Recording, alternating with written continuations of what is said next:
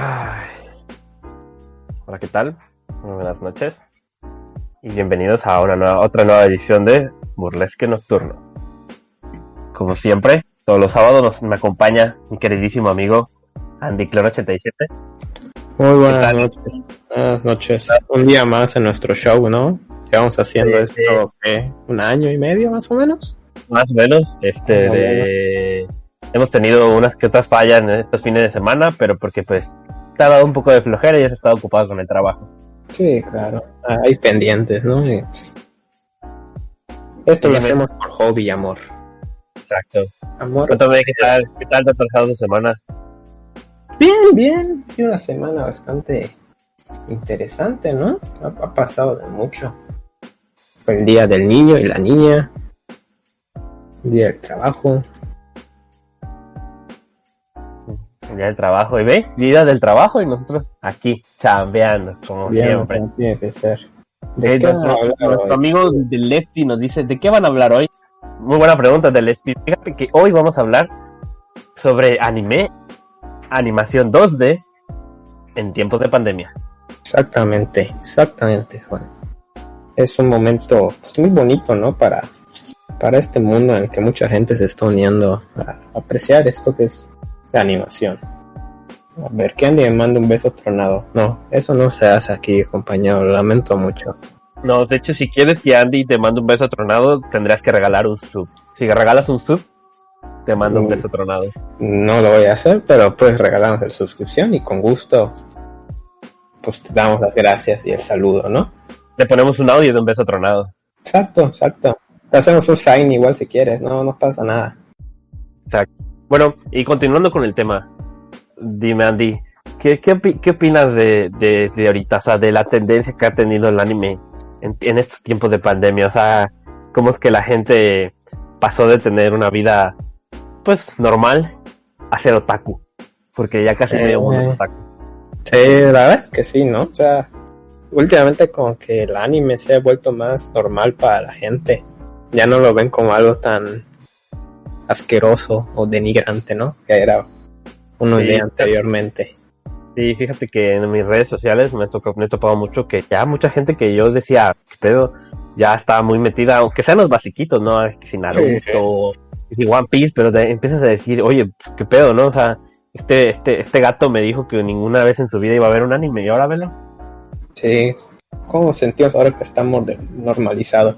Pues creo que es muy bueno, ¿no? O sea, que más gente lo vea hace que pues, genere más ganancias y la, sigan sacando nuevas Nuevo temporadas, contenido. explotando la generación y todo, ¿no? O sea, el anime que he visto que fue como que el boom para todos fue Shingeki no Kyojin, es decir, Attack of Titan, ¿no? O sea, veías a, a gente que nunca pensabas que vea anime estar hablando sobre eso. Sí, fíjate que tengo un queridísimo amigo que él no es de ver anime y después de estarlo chingando como dos semanas de que lo vea, terminó enamoradísimo del anime, ¿eh? o sea, fue un cambio bastante radical. Sí, sí. Yo he visto que la gente ha visto mucho Evangelion. Evangelion es un anime de culto, digamos, ¿no? O sea, es Culto mamador. un culto mamador, pero es un anime muy muy importante para la gente, digamos, ¿no? O sea, fue como que el anime que te demuestra que no son solo putazos a lo tonto como muchos creían, ¿no? Que si Dragon Ball o Naruto, sino que era más un contexto más profundo. más profundo, drogadicto, epiléptico y, y raro que la gente ama, ¿no? Y mucho de eso lo podemos ver con el famoso jueves y todo eso de... Pues ya saben ustedes, ¿no?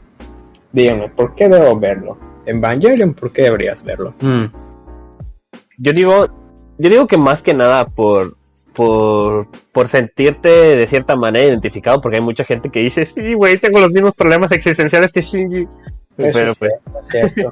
pues, o sea, no es tanto que lo veas por eso, Pero- fuera de nada, la historia, el contexto, el trasfondo, o sea, to- todo lo que lleva, la, incluso el final, el que tengas que, que, que googlear así de en qué orden tengo que ver Evangelion, porque luego te dice "No, que vas a ver del capítulo 1 al 22, pero en el minuto 22.54.1481 vas a ponerle pausa y te vas a ir a la película y luego la película en la hora punto 3, 14, 16 Ujú, vas a ponerle pausa y vas a regresar al capítulo anterior, o sea, Sí. la neta qué pinche, qué pinche hueva, o sea, la neta qué pinche hueva andar haciendo esa mamada. Pero, eh, pero aún así, si tú dices, va, lo voy a hacer, al final te llevas una muy buena sorpresa. Sí, sí. Es un, es un anime que cuesta un poco si estás acostumbrado a los más modernos, ¿no? O sea, como dice Juan, tiene animaciones muy chidas, pero sí se nota el, el paso de los años, ¿no? De, Sí, de, de cómo de- a veces hay una toma quieta que dura 30 segundos y solo mueve la boca. dices, ¿qué pedo con esto, no? Pero Sí, para la, la época es muy buena. Tal vez los personajes, pues sí se veían más estáticos. Creo que Sí. estáticos sería yo. Sí. Pero bueno, ¿tú, tú, ¿tú crees que, que Attack of Titan sea el anime de la década? ¿Crees que yo he leído que es considerado el anime de la Oh, la verga de la década, así de Sí, cabrón. sí, sí, sí, sí, así, así, así de, de huevos, ¿eh? Mm, Podría ser, o sea, realmente lo ves en Facebook y Twitter siempre que sale o salía un nuevo episodio, ¿no? Ser tendencia y la gente compartiendo y hablando sobre ello. Y muchos de sus amigos otakus, a los no otakus decirle, güey, tienes que ver Attack of Titan, te va a gustar. Y pues luego el vato dice, no, estás bien pendejo, y luego lo termina viendo y dice, ah, pues, pues sí me gustó, ¿no? O sea, es, es muy interesante. Por ejemplo, un día estaba leyendo sobre, sobre qué opinaban los de Occidente y sobre todo esto del anime, ¿no? Y decían que pensaban que era muy colorido, cute y bonito para niños, ¿no? Y pues luego le metes un anime como Attack of Titan que es de titanes comiendo humanos. Pues creo que interesas un nuevo grupo totalmente. Sí, yo creo que sí, interesas totalmente un nuevo grupo. Ay, güey, ¿qué está pasando? Sí, sí, a ver, déjame checar el audio. ¿Ustedes quiénes son? ¿Y qué hacen en nuestro podcast? Pues nuestro podcast. No, impostores. No, no, a ustedes hermano. los puso Salinas. Te equivocas. Estás en nuestro podcast, camarada. Ah, ¡Largo de aquí! ¡Fuera! ¡Sáquense la chingada! ¡Vámonos! ¡Fuera, fuera, fuera, fuera, fuera! bueno, fuera, está fuera. bien. Está bien. Bueno, gente, bienvenidos a Burlesque Nocturno. Versión rusa. favorito. No se preocupen, la próxima semana sí hablaremos de anime. Bienvenidos a Burlesque Nocturnos, camaradas. Ah, huevos, sí señor. Hoy hablaremos de la poderosa, de la única, la inigualable Madre Rusia. Rusia. Así es. Queremos agradecerles a Andy Clon y a Luis por hacernos este, esta payasada que acabamos de hacer. Que se nos ocurrió hoy. Pero sí nos salió. Regresar al elenco anterior. no es Televisa, hija. Así es. Bueno, gente, ¿cómo han estado? Los hemos extrañado. Una semana, Jaime, en que Sí. fallamos. ¿Qué nos pasó? ¿Qué nos pasó, Jaime? Este, Andy nos faltó. ¿Será? Sí. No, yo, yo digo que... es que bueno, estuvo muy cagado porque realmente lo planeamos en un día. O sea, no, no, no, no, No, es como que le dimos la importancia. Mandamos mensaje al grupo. Oigan, ¿alguien nos puede ayudar con 10 minutos? Mira, yo la neta, yo la neta no estaba muy entusiasmado, pero pues dije, bueno, igual y si sale algo más cagado. Pero bueno, aquí ya estamos. Nos apoderamos, nos expropiamos otra De vez nuestro nuestro propio propio podcast. A huevo que sí, nos expropiamos nuestro propio podcast. ¿Y qué tal? Es. Una disculpa, gente, porque la siguiente semana, la otra semana no, no hubo podcast, vieron ahí las cuestiones. Vamos Pero lo importante música es que ya estamos aquí. Ah, sí, copyright. Aunque sea música de la madre Rusia, esa madre. Aunque sea nuestra música. Pues, eh, pues, a- antes de que de continuar, aquí siguen nuestros amiguitos confiados. y se desbotan un poquito para agradecerles de que nos siguieran nuestro jueguito. Pedo, qué pedo. Muchas, ¿Qué tal, Luis? Muchas gracias. El Andy era yo y Luis era Fer. Sí, de hecho, de hecho, justamente cuando abrí la página de, de Twitch, güey, es que te aparece como que el último video que había. Y, y se escuchaba Fer presentando de muy buenas noches, aquí burlesque nocturno y yo dije, ah, ya sé qué voy a decir. No, y lo peor es que sí le salió igualito, güey. Sí, güey. Sí. Ah, pues, pues yo vi más engagement de, del público, ¿eh? Sí. Sí, Eh, Ya- el, los- anime, el anime es un tema muy bonito. ¿Qué tal si lo tocamos la próxima semana? Y hablamos Sí, ya bien claro. de muchas cosas. ¿Se Sí, animan yo-? Yo, yo Sí, digo que la próxima semana nos toque el podcast a nosotros y ellos se vayan a dormir. Que ellos se vayan a su rancho. Sí. Ándale, déjale el stream ahí prendido y que ellos nos hagan paro, ¿va? Nomás le bajo el sonido al juego y ya. Dice Danok97, ¿a quién se puede mandar mensaje de audio? No, no se puede. No, es, en mi canal, tecnología. es en mi canal en donde se puede. Estás viendo que nos están robando el show.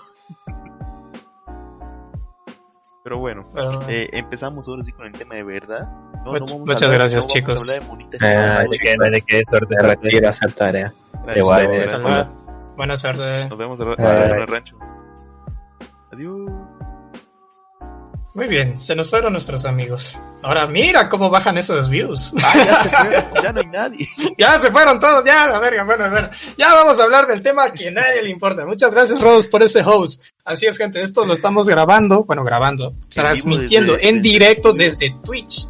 En vivo desde el estudio 8 de Televisa. Gracias. Así es. Sigan al Andiclon87, a veces hace streams, a veces cada San Juan, pero los hace y los hace muy bien. Y sigan a Luis. No sé dónde, pero síganlo. Él ahí anda. Síganlo, él es una buena persona. Pero bueno, gente, una vez más estamos aquí reunidos porque les vamos a contar una historia. Bueno, más que contar, yo se les voy a contar, porque Jaime no entendió nada. Siempre que quiero hablar de estos temas, Jaime me dice, ay, es que no lo entendí. Es que no sé. ¿Qué no entendiste? No mames, o sea, me dijo el vato, güey, voy a ver un documental, la verga. Pero no mames, o sea, igual para buscar documentales tienes que saberle, chavo. O sea, Es- tú buscas los documentales más culeros güey, del mundo. Yo puse un documental y decía History Channel y dije, no, pues este es el bueno.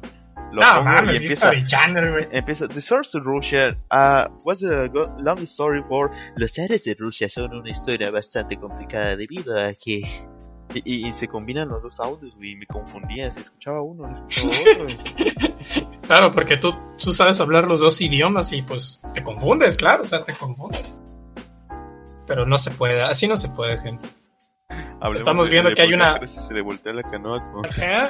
Me cambiaste por este idiota. Gracias, Juanelón, por, por el rayo. Ranma, hablemos de por qué Crisis se le voltea la canoa con Ranma.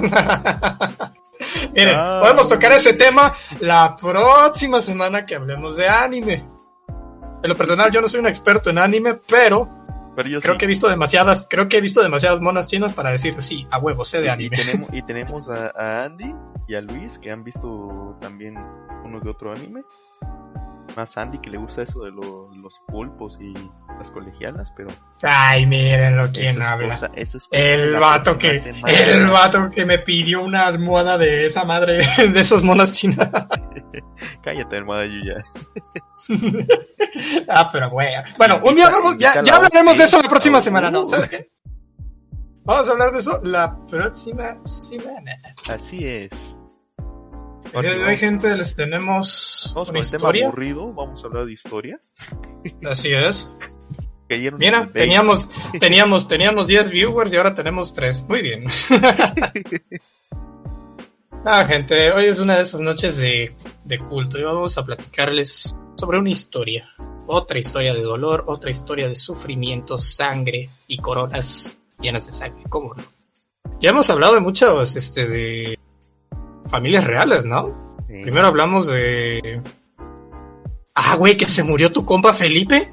¿Cómo va a ser, güey? Si el otro día... El Fel... El otro día lo vi en Liverpool, güey. Oye, ¿cómo No. estás? No, pues acá andamos un poquito, pues ya sabes, débil por el COVID, pero no. Esta Isabel me dio un tecito de, de manzanilla con miel y uff, estoy al 100, papá. Ah, hombre, tan, tan No, que se veía. güey. Sí, 99 años, estaba muy chiquito, la verdad, todo iba, empezando a crecer su vida, sí. Pero bueno, chavalo. así. Pero es, es lo que hay, ¿no? Es lo que, lo que se tiene. Hablamos primero de la familia real británica, de los escandalitos que ahí habían sucedido, del cargo de la reina y el- lo Sí. desmadroso que es el, el Carlitos. Después hablamos de los de Francia, güey. Hablamos de el delfín. No tenemos el sonido del delfín ahorita. si nos donan y se suscriben, pues, nos podrá alcanzar para comprarnos un Stream Deck y poner sonidos cagados en el stream. Pero Porque bueno, sí, somos pobres y pedimos dinero. así es. Así es. Pero bueno. Ahora nos toca hablar de los rusos, de la familia real rusa. Así es. Este güey. Se tardó en llegar el delfín, perdón ustedes. Mm. El Felipe que se murió, ¿de qué era? No, Era tu tío. ¿Cómo que de güey. qué era? Ándale, güey. no, Felipe, pues era la el esposo de. De Chabelita. De, de- de Chabelita, segunda, güey. Y se murió. no mames, o sea, me acuerdo que cuando estábamos investigando el tema, yo, yo te estaba diciendo, güey, es que no mames, o sea, tienen un chingo de años y no se mueren. Un mes después, el vato se murió a la verga. Fer los mandó a matar, güey. No, güey, es que fíjate. eh, yo me había reunido con el eh, Felipe de Edimburgo, güey. Estuvimos platicando un buen rato de qué era lo que le estaba sucediendo. Y me dijo que quiso hablar contigo, pero que le dijiste que no. Que no, que te pusiste. Que te, que te pusiste mamón, güey, qué pedo. Es que sí, güey. Tenía COVID. No, no tenía COVID. Solo le dolía la pancita. Y COVID. ¿No más? Bueno. Ajá. Ajá. Muy bien. No te quería interrumpir, pero ahora que ya te interrum- me interrumpiste y luego yo te interrumpí, continuemos. La poderosa madre de Rusia, una nación llena de historia, Jaime. Desde Así sus es. inicios hasta la actualidad ha dado de qué hablar. Actualmente podemos decir que Rusia se la ha estado pasando pues rompiendo todos los derechos humanos habidos y por haber y cualquiera, ya ves que salen esas típicas noticias donde dice, ah, a huevo, Putin sale a la calle y le pega a un niño. Y ahí ves al vato meco latinoamericano que dice, "Ah, a huevo, así lo hacemos de la madre Rusia. Oye, no te cagan esos güeyes que dicen, ah, a huevo, así lo hacemos de la madre Rusia. Me Sí. cagan, la neta. Tú eres uno de esos güeyes.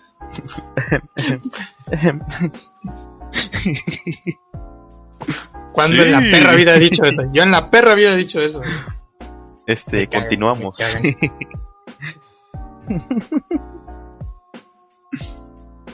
A veces me pregunto por qué la gente dice esas cosas cuando en realidad para que llegaran a suceder o que esos conceptos salieran a la luz, pues de nuevamente traigo lo que dije en el otro podcast que igual y para que el mundo cambiara había que matar a ciertas personas. Y este era el caso de los Romanov, Así la es. familia real de los rusos, de los últimos, ¿sabes? Familia na- la de. Anastasia. Así es, Anastasia.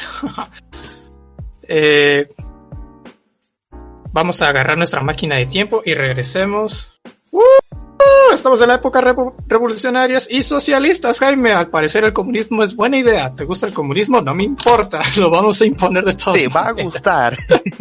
Aún no había guerra mundial, pero hay tensión, hay mucha tensión. Por ahí un archiduque va a ser asesinado por un serbio raro. Mientras tanto, en otra parte del mundo, un joven de bigote chistoso estaba metiendo solicitud para entrar a la Escuela de Bellas Artes. Porque Volvemos dibuja a muy Rusia. bonito. Volvemos a Rusia. Bueno, bueno, pa- parecía que el comunismo funcionaba. Pero bueno, la dinastía Rom- Romanov ya llevaba más de 300 años gobernando el país. Este, y no cualquier país, güey, o sea, es Rusia, que ocupa como un tercio de la, de la tierra, güey, es un pinche país enorme y en aquel entonces abarcaba, este, de, creo que llegaban hasta Siberia, vato, porque ahí mandaban a los que eran como prisioneros. Sí. y este habían como consecuencia de todo este poder represivo había como que mucha desigualdad no había oportunidades iguales de trabajo la gente era tratada pues peor que mierda la verdad. Pero créeme o sea dentro de esos 300 años la dinastía Romanov tuvo destacables gobernantes güey gente que pues sí aportaba y que sí hicieron cambios en el mundo para mejorar la, la estabilidad al menos de los rusos pero también tuvieron a sus tiranos pero este, este es el caso de, la, de los últimos tres Romanov que existieron. Y si te das cuenta, en todas las revoluciones ocurre lo mismo. O sea, sale un vato de barbas bonitas o de cabellos largos hablando de un nuevo, de una nueva forma de gobierno. En este caso es Jesús. Marx. Jesús. Jesús era estadista. Ajá. El sentimiento de descontento general por el gobierno ya era muy latente, la represión era muy cabrona. Y, y las tensiones en el corazón de Rusia no se hicieron esperar, güey. O sea, pero bueno, comenzamos por el principio del fin de los Romanov. Sí. Ahí tienes a, al zar Alejandro II, llamado el Libertador, precisamente porque él había abolido la, la le- las leyes de servidumbre, que era como que una especie de esclavitud, pero adornada, ¿no? Este zar lo conocieron por sus ideas liberales y la intención de cambiar el aparato político de Rusia. Para resumirles, hagan de cuenta que este vato lo que quería hacer era formar un parlamento, la Duma. Así les llamaban, la Duma. En ese, parlamento, en ese parlamento iba a trabajar la gente normal, tranquila, y se iba a gobernar por sí sola. Hagan de cuenta que es como una Cámara de Diputados y Cámara de Senadores. Pero se, iba a seguir existiendo la, este, la familia real, nada más para eh, efectos protocolarios, de solemnidad, y, y ya está, por representación.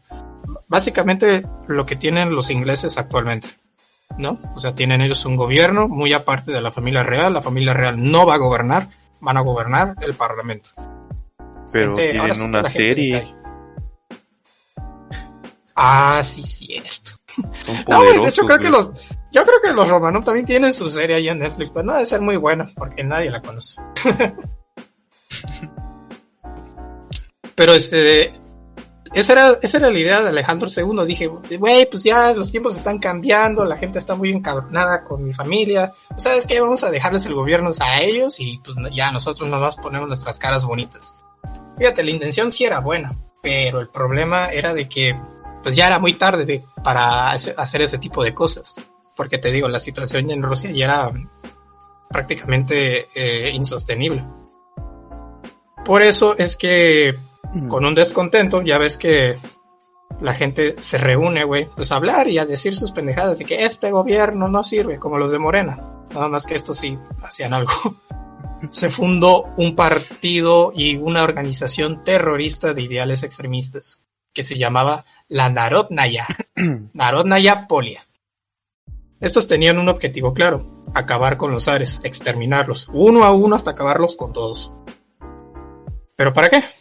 Los zares representaban, como ya les había dicho, la opresión hacia el pueblo ruso. Querían instaurar el voto efectivo y la representación popular de la Duma, porque en un principio la Duma o el Parlamento lo iban a llenar con personas allegadas a la familia real. Ahora sí que, pues, pura tapadera, pura cortina de humo con estos güeyes. No, ellos querían que verdaderamente gente que representaba al pueblo eh, estuviera en el Parlamento, en la Duma. Pero bueno, a diferencia de los Chairos, ellos sí hablaban en serio. Y en Su inglés. primer acto fue un... No, hablaban ruso, chamaco. Ah, Su primer acto quedé. este, fue un acto que de... Su primer acto fue un ataque hacia el zar Alejandro II, en, allá por en 1881. El zar se encontraba en un viaje en su carruaje ahí, iba con un noble polaco, el jefe de la policía, su guardia imperial, y de repente que un miembro de la Narodnaya que se llamaba Nikolai Razakov, güey, no entiendo por qué los nombres de los rusos son tan Rusos. complicados de pronunciar, güey. Narodnaya Nikolai, así se llamaba el vato. Sí. Ese vato se apareció en medio de la calle y lanzó un maletín con una bomba debajo del carruaje del este de- del zar. Afortunadamente ese carruaje era este de antibombas. Se, se destruyó un poquito. El zar quedó prácticamente ileso. No le pasó nada más que un rasguño por ahí. Y ya se bajó del carruaje y dijo, oh, Jimbo, casi me muero, XD. ¡Maldición, Así lo hace- Jimbo!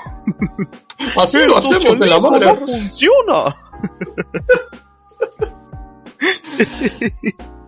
Qué buen episodio, güey.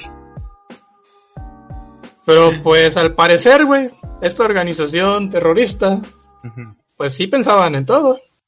Ahí ves que se aparece otro cabrón, otro miembro de la Narodna ya con otro maletín, por si el otro fallaba. Y bueno, en esta ocasión pues se la tiró a los pies del zar y valió verga. ¿Y si se murió? Sí, se murió. Pero no murió al momento de la explosión. O sea, acabó muy jodido. Todavía podía, todavía estaba consciente. No, no fue al instante, fue una muerte lenta. Los médicos de plano no pudieron hacer nada más allá que calmarle los dolores. Y bueno, eventualmente el zar falleció. Entonces, ahí tienes a un grupo terrorista, güey, que ya había logrado matar a, al gobernante, a un zar de Rusia, que no, que para ese entonces ya era demasiado. Y como en todas las monarquías, cuando muere el rey, lo sucede él. A ver, vamos a ver si aprendiste algo. El zar. Ujú. ¿Quién es el zar? Eh... Em, comodín. Venga, tú puedes. No, la verdad no me aprendí el nombre.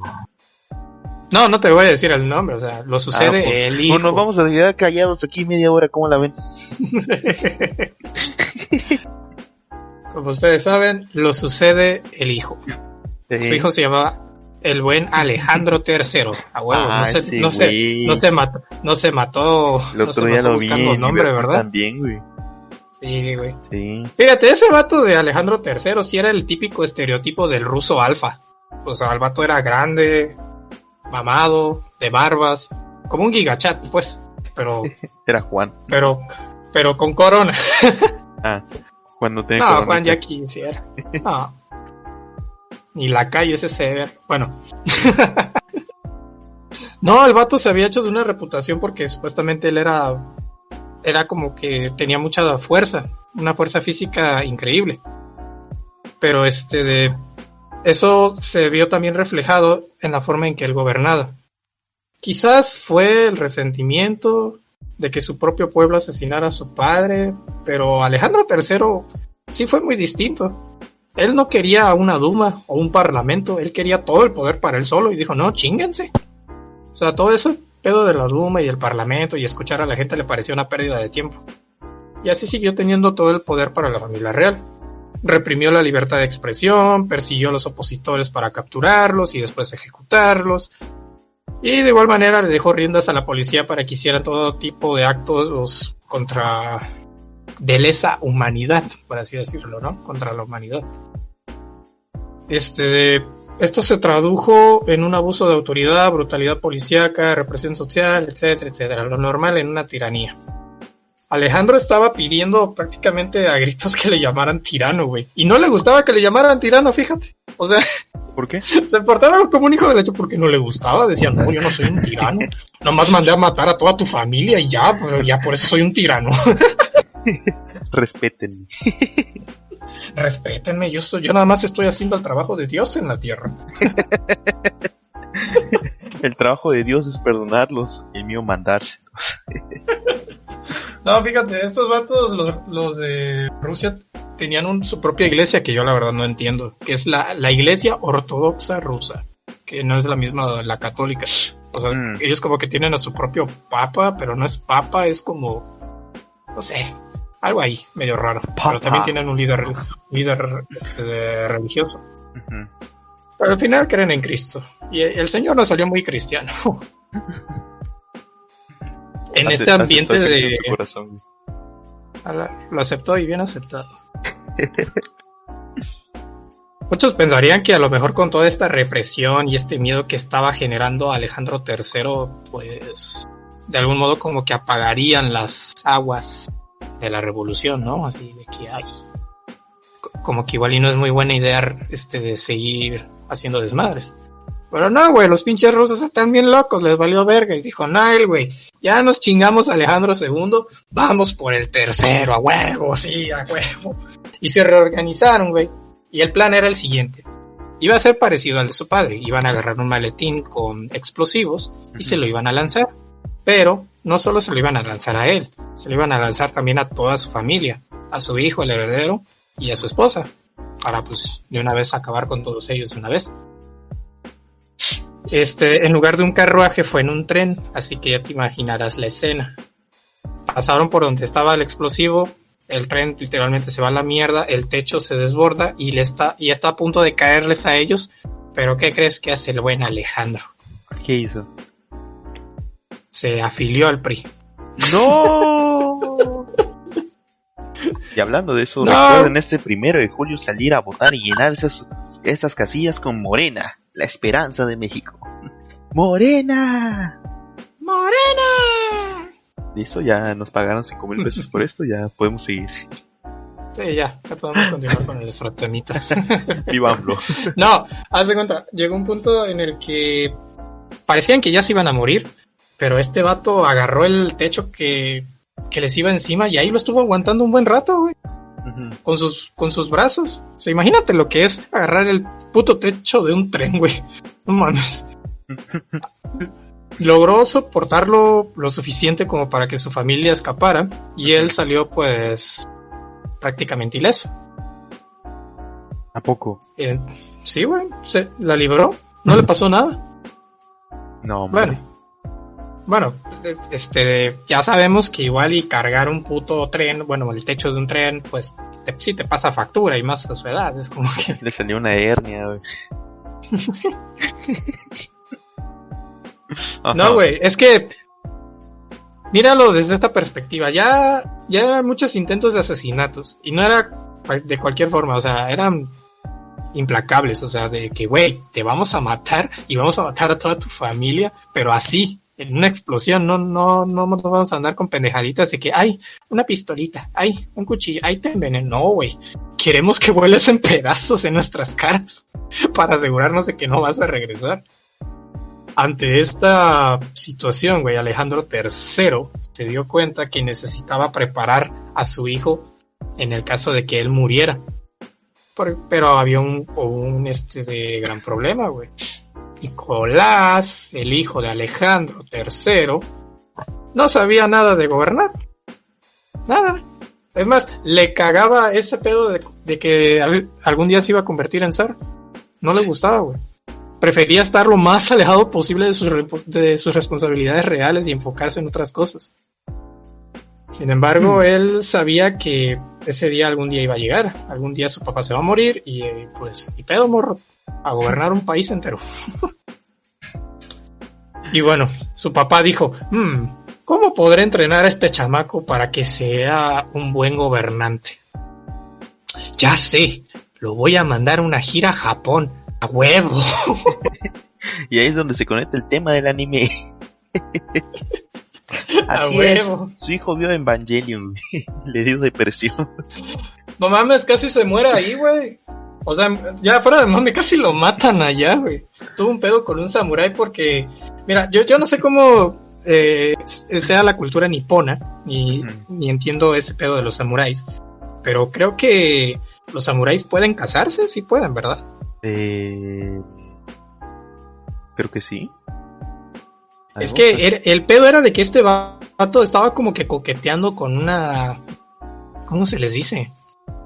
Geisha, no me acuerdo bien. Geishas. El vato andaba, andaba coqueteando con una y en eso sale un samurái, pero emputadísimo, güey. Dijo, hijo de tu puta madre. Y la espada Omaramo y ya estaba. Shinderu. Mushinde, güey. y el ruso, Bliat.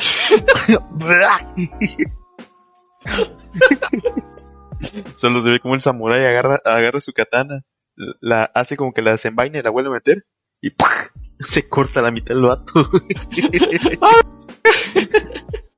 y de fondo, Hanesni". Y el samurái se quita el sombrero y era Lenin, güey. Me adelanté, perro. Parkour. Mira, este. Bueno, lo mandaron una gira ya por Asia. Afortunadamente, el vato salió ileso de ese combate, Ajá. del cual no peleó.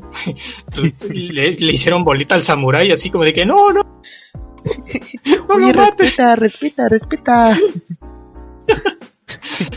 Pero bueno. Y ya en pleno viaje, güey, que se le muere su papá.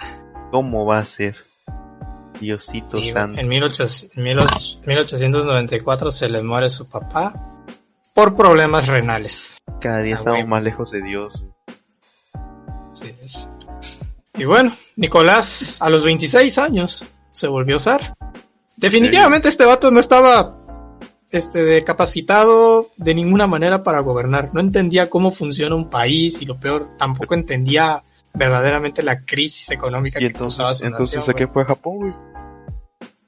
Pues a coquetear con geishas y que se lo lleve la verga. Ok, a los 26 años ya Anda. se hizo el patrón del negocio. Mm, el patrón del negocio no sabía arar la tierra. Ese era el pedo. En vez de sembraba amapola. Compraba el cabezal de la cortadora equivocado. Compraba una cosechadora chiquita que no podía subir. que le peleaba para subir. Ay, pero bueno, Fer, ¿cómo, ¿cómo eran? ¿Cómo empezó a gobernar este vato? Mal. Muy mal. Pero de la verga, güey. Porque dijo, a ver, mientras estaba mi papá, nada más hubo un atentado de asesinato. Un atentado, ¿no? Solo uno. Voy a dejarlo como está. Solo tendré que sobrevivir a un atentado más y listo. Así hasta que me muera y después a mi hijo. no, güey, el vato dejó como las cosas estaban eh, antes, güey, con su papá. Le valió verga la Duma, le valió verga este, los derechos de los trabajadores, le valió madres, todo lo dejó exactamente igual. Ahora sí que a sus, a, su- a sus trabajadores les decían, a ver, eh, no, no vamos a hacer un desmadre. Como ustedes tienen el changarro, así. Así, nada más que yo, yo me voy a la verga. Yo no quiero saber nada de esto. Pinche país culero. Me voy a Japón a coger. Permiso. No, pero al, fi- al final no lo dejaron. Tuvo que casarse con este de Alexandra de Alemania. Se tuvo que casar con esta morra. Forzado. Mm, al principio como que no se querían. Pero poco a poco como que fueron agarrando la onda, ¿no? De que, ah, mira, te voy a mandar una cartita de amor. Ay, yo luego te mando esto. Y ahí poco a poco, como adolescente de Conalep. Así, güey. Y pum, que lo preñan. Mm. Antes de llegar a la preñación, este de tenían que coronar a, a Nicolás, güey, como, como el nuevo zar de Rusia. ¿Y qué pasó? Este de- ¿Y qué pasó? Bueno, pues finalmente lo coronaron a mi compadre. Y este de. Después de eso, haz de cuenta que ah, se hacía como que una fiesta en general. Era un día festivo, nadie trabajaba y todos estaban celebrando, de, ah, nuestro nuevo Como hoy, el, chingada. como hoy, ¿no? Y haz de cuenta, y haz de cuenta que el, el zar, lo que, los zares que lo que hacían con el pueblo es que les daban comida y alimentos, vodka y entre otras sustancias para celebrar. Y haz de cuenta que todo el pueblo ruso, todo el pueblo, todo, o sea, ni un güey se quedó en su casa, todos estuvieron como que, haz de cuenta que esa madre era un zócalo, pero por siete. Sí. y nomás habían 100 cajas de comida. no mames. Pero bueno, este, de- iban, estaban repartiendo la comida y pues se estaba acabando la comida y la gente se estaba empezando a enojar porque no iban a alcanzar comida. Se estaba Y se el empezaron. pisto. Se estaba acabando el pisto y la gente se enojó, empezó a tirar las vallas, a empujar a la gente. Llegó la Guardia Y bueno. Nacional. 1400 muertos aplastados por la estampida humana que quería comer, güey. 1400 muertos. Evidentemente los zares pues sí se enteraron, güey. Y de hecho ellos querían parar las celebraciones del día pues por respeto, ¿no? Era como de que, a ver, pues...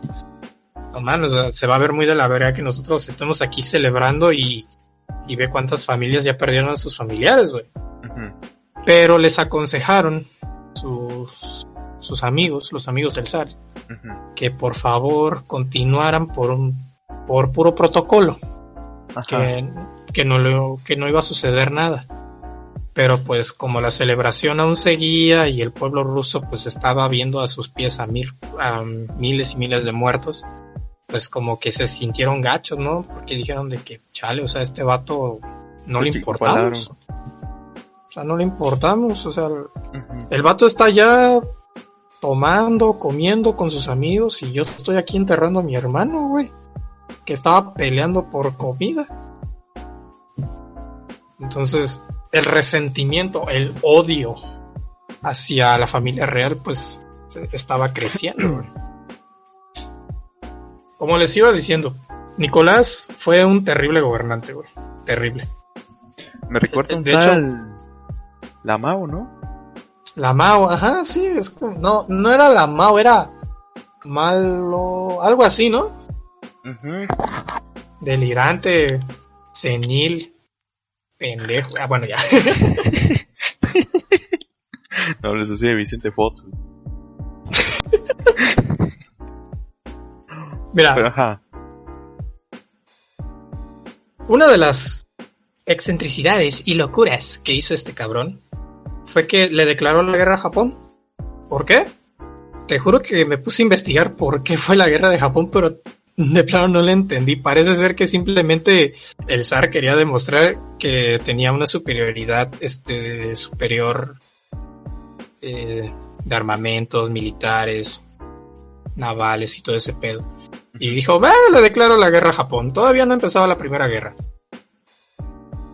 Pero, ¿por dónde crees que los atacó, güey? O sea, está Rusia. Ajá. Lo, lo lógico sería que se vaya bajando de, de Rusia para bajito. Pasas, bueno, en ese país todavía no existía Kazajistán y todo ese pedo. Ujú. Pero se supone que por ahí tienes acceso. Pues no, güey. El vato se fue desde el mar Báltico, o sea, por donde está Europa, rodeó toda África, rodeó, llegó a, a Madagascar, después llegó a las, eh, pasó por Indonesia, Filipinas y últimamente llegó a Japón. Bueno, no llegó, se acercó a Japón. Ese viaje, güey. Ese viaje duró un año, güey. Imagínate los, marineros, güey. Güey, pues es que le dio la vuelta al mundo. O sea, salió de Europa, rodeó África, se metió por Indonesia, pasó las Filipinas y ya estaba llegando este de, a, Japón. Un año, güey. ¿Y no le era más fácil ir de bajadita? No, es- no, dijo no, no, la verga. Va- vamos a dar la vuelta al mundo, Simón. Es que suena una pendejada, sé que, sé que sonará pendejada, pero es real, gente, es historia, lo pueden ver. Busquen la, la, la guerra rusa-japonesa y van a ver que lo ridícula que fue. El caso, güey. La, la naval de Rusia, este, llegó a, bueno, llegó, se acercó a Japón y los vatos ya estaban desnutridos, mareados, cansados. Un año en un puto barco, hijo. No mames. Ni los piratas, güey. Creo, creo que los piratas hasta se bajaban, ¿no? De vez en cuando. Para echar. Pero no. Les valió verga, güey. Les valió verga. Evidentemente fue una partida de madre hacia los rusos, güey. Los japoneses la tuvieron fácil. Los acabaron así, en chinga prácticamente no hubieron bajas, bajas japonesas, güey. Y bueno, bajo este ambiente de vergüenza internacional, porque Rusia quedó como, pues como el niño que dice que, ah, huevo, soy muy chingón, y a la, a la mera hora, pues, ni, ni le brinca los vergas, básicamente. El Juan, básicamente. Pobre Juan, güey. ya lo estamos tirando mucho. Qué bueno. Es cierto, Juan, te, te queremos mucho. güey. Aunque sabemos que no nos estás escuchando, obviamente. Pero bueno, continuamos. Como les dije, Nicolás se casó con esta morra, Alexandra. Y tuvieron cuatro hijas, güey. Olga, Tatiana, María y Anastasia. ¿Cuál era el problema aquí? Pues como en todas las monarquías machistas opresoras, el heredero solo podía ser un niño, un varón. Entonces, este, después de cuatro intentos y de haberle rezado mucho a Dios, porque ya fuera de mame, estos vatos creían muchísimo en Dios, en, en Cristo y todo ese pedo. En Diosito. Y más que nada la, la señora Alexandra. Eh, ella sí rezaba todos los días para concebir a un, a un hijo que sucediera a su esposo, a Nicolás. Y bueno, ya en 1904 sus plegarias fueron escuchadas y dio luz al sucesor de Nicolás, Alexei, o Alex, a los compas. Pero Alex venía con un problema. Le iba al PRI. No, no es cierto. Era Chairo. Era- Creía en la cuarta transformación. No, güey, el morro nació con hemofilia, güey. No, su problema era que quería montar un negocio en base a una pirámide. No, güey, el morro, el morro este, nació con hemofilia, güey. Es como un trastorno en el cual la sangre no coagula bien y esto pueda eh, eh, ocasionar hemorragias, creo que tanto internas como externas y aparte es espontánea. Ajá, hace que la sangre Por no coagule. Ajá, güey, o sea, haz de cuenta que el más mínimo golpe, roce o cortadita, raspadita de rodillas, iba a ser mortal, güey.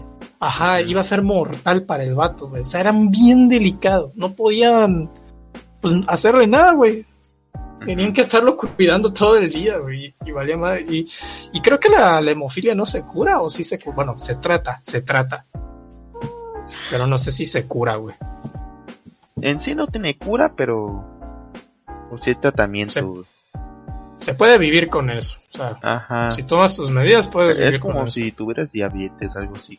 Tienes que no, no te lo curas, pero lo puedes vivir controlando, pues. Sí, pero, pero en aquel, en aquel tiempo, güey, 1904, o sea, tampoco la medicina no había avanzado tanto como para desarrollar tratamientos de la hemofilia, güey. Y es que también creo que a ellos como que de repente así de la nada les empieza a doler el cuerpo. O sea, les empieza a doler todo y no pueden hacer nada y, y están ahí, a veces se desangran así por ningún motivo, güey.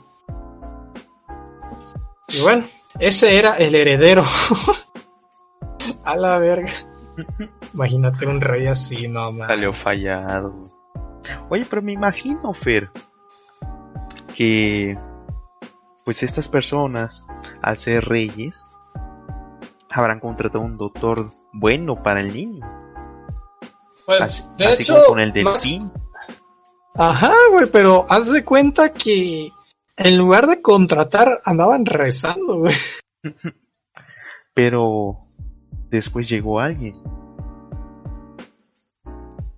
Y antes de que llegara ese alguien, voy a decir solo una cosa más. O sea, es que la gente tiene que entender el desmadre, todo, todo, o sea, todo el desastre que estaba ocurriendo en Rusia, güey. Y de que, y la mayoría de las ocasiones fue por ignorancia de Nicolás, güey. Un año después de que naciera su hijo, güey, este, el pueblo ruso salió a las calles, güey, a protestar por derechos laborales. Y era una protesta pacífica, güey. La gente se aglomeraba en San Petersburgo y se dirigía al Palacio de Invierno, donde se, se- se hospedaban los zares. ¿Dónde está No el iban con la invierno? intención de... Ándale, ahí donde estaba Falcon, el del medio. Falcon del medio. Simón. Ajá. Este, y todo iba bien, güey. Realmente no, no había turbulencia, no había gente, no había chairos, pues. O sea, todo era tranquilo. Y de repente, güey, la policía y la Guardia Real abrió fuego hacia la multitud, güey. No se sabe el saldo de heridos y muertos, pero se dicen que son miles. Miles de muertos, miles de heridos. Y ese día se le conoció como el Domingo Sangriento. Porque Ajá. mucha gente creía que el zar mandó a matar a todos los a todos los que andaban protestando. Cuando en realidad Nicolás ni estaba en el palacio, ni siquiera en Rusia, güey. O sea, el vato se había ido a su casa de retiro. Y ni siquiera mandó a ordenar que hicieran eso. O sea, no, él no fue. O sea, Simplemente los- descuidó un changarro ya. Sí. No, y aunque él, él estuviera atendiendo el changarro, iba, valía verga igual. Ve lo que pasó con la guerra de Japón. a huevo, le voy a dar la vuelta a África. para que no me agarre el tráfico. a huevo. Ah, no, no, no, fue para que no le, fue para que no le cobraran caseta, güey. Se fue por la libre. Se fue por la libre, güey. Ay, pinche vato. Pero bueno, bueno. ya vamos a hablar de quien nos importa. AMLO. No, Así es. pues estas personas estaban muy desesperadas, güey. Y quisieron, contrataron a un monje, güey. Precisamente porque eran muy devotos. Dijeron, no, pues este vato nos lo va a curar, ¿no? ¿A quién crees que contrataron?